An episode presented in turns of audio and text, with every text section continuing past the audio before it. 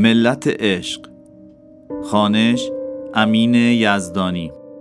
قسمت بیستم. شمس. قونیه 18 اکتبر 2008 اول باید جایی برای سکونت پیدا می کردم. وقتی مرد روستایی تو ورودی شهر پیادم کرد دنبال یه جایی برای موندن گشتم.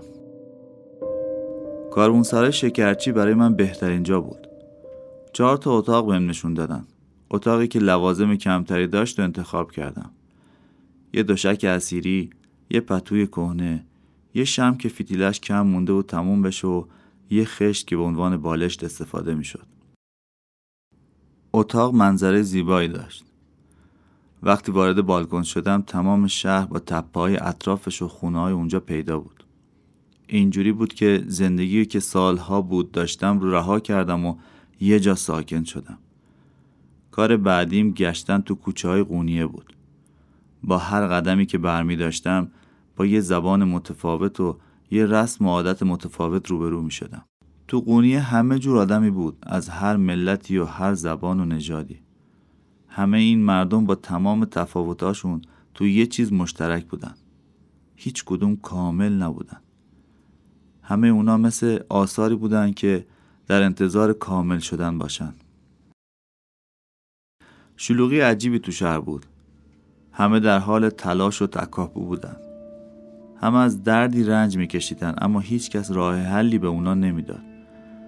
بدون اون که کسی رو به کسی برتری بدم به مردم نگاه می‌کردم. از خودم جدا و به قلب اونا نزدیک شدم.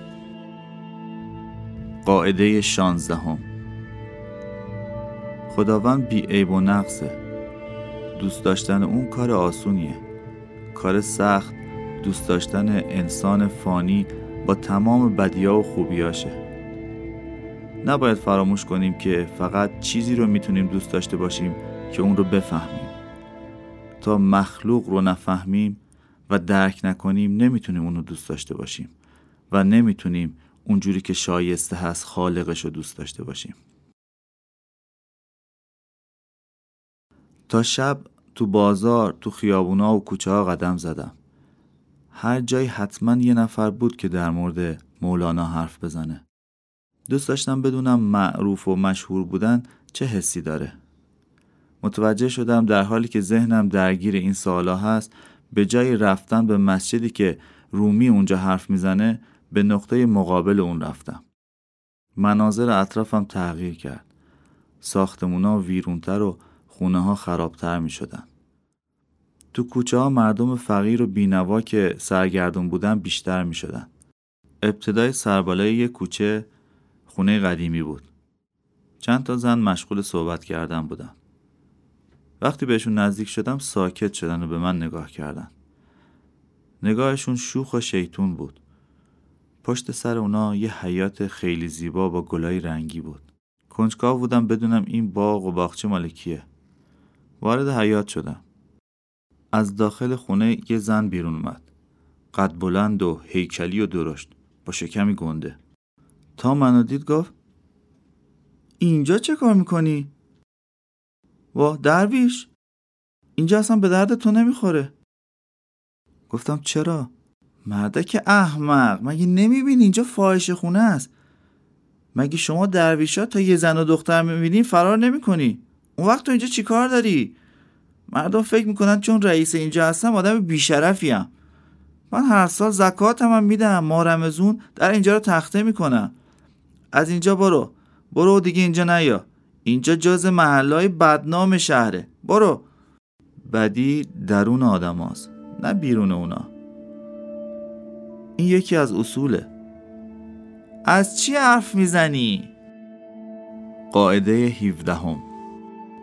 نجاست درون آدم هاست. تو قلب اونا.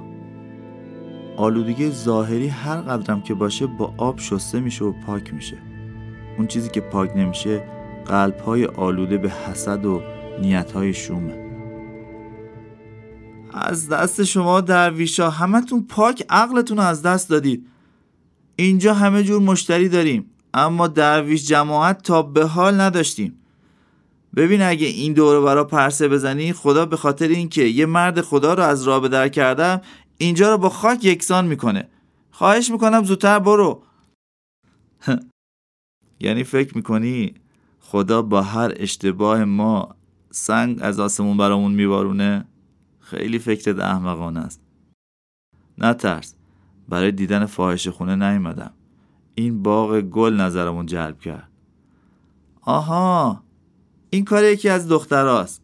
پیله کرد می‌خوام اینجا گل بکارم. هنر دست گل صحرا. گل صحرای خودم. اونا نگاه کن دم در ایستاده. دختر جوونی بود با چونه باریک و بدنی سفید مثل صدف. چشمای درشتی مثل آهو داشت. اما نگاه عمیق و غمناکی داشت. زیباییش فریبنده بود. وقتی به اون نگاه کردم متوجه شدم که به زودی تغییرات بزرگی تو زندگیش به وجود میاد. به زن گفتم این زن به زودی به یه سفر معنوی میره. برای همیشه این مرداب رو ترک می‌کنه. وقتی خواست بره از رفتنش جلوگیری نکن. الهی تو آتیش جهنم بسوزی. تو فکر می‌کنی کی هستی؟ اینا همشون سرمایه های منن. خودم می‌دونم با اونا چطور رفتار کنم. می‌فهمی؟ حالا هم برو گم شو. برو دیگه اینجا نبینم تا اگر دیدمت میدم دست کله شغال زبون تو ببره. زبون تو ببرو به نزد جلو سگا. کله شغال کیه؟ اون خیلی خطرناکه بهتر نشناسیش. هرکی هست برام مهم نیست. میرم. اما ممکنه باز بیام. منو دیدی تعجب نکن. من از اون درویشان نیستم که فقط تسبیح بچرخونم و قرآن بخونم. برای من برف، مورچه، هر موجودی که نفس می‌کشه یه قرآنه. منظورت چیه؟ چرا مزخرف میگی؟ هر موجودی که نفس می‌کشه و راه میره در واقع یه کتابه. البته اگر خودش خودشو بشناسه. فاحشه، باکره، مفلوک، صاحب اعتبار. هر کسی که باشی تو آرزوی شناخت خدایی. دنیا با تمام وسوسه و تردیداش درون ماست. شیطان حیولای وحشتناکی نیست که منتظر سر راه ما نشسته باشه. شیطان درون ماست. شیطان رو در خودت جستجو کن نه در دیگران. و فراموش نکن هر کسی نفسش رو بشناسه خداشو می‌شناسه. انسانی که مشغول شناخت خودش میشه در نهایت به عنوان پاداش خدا رو هم می‌شناسه. اومدی فاحش خونه نصیحت کنی؟ نمی‌دونم کی هستی چرا اومدی به قونیه اما بدون اجازه نمیدم که کسی آدمای دوره برم و شستشوی مغزی بده. دیگه هم اینجا نیا. اگر بیای قسم می‌خورم به کل شغال دستور بدم زبونتو بباره بدو برو.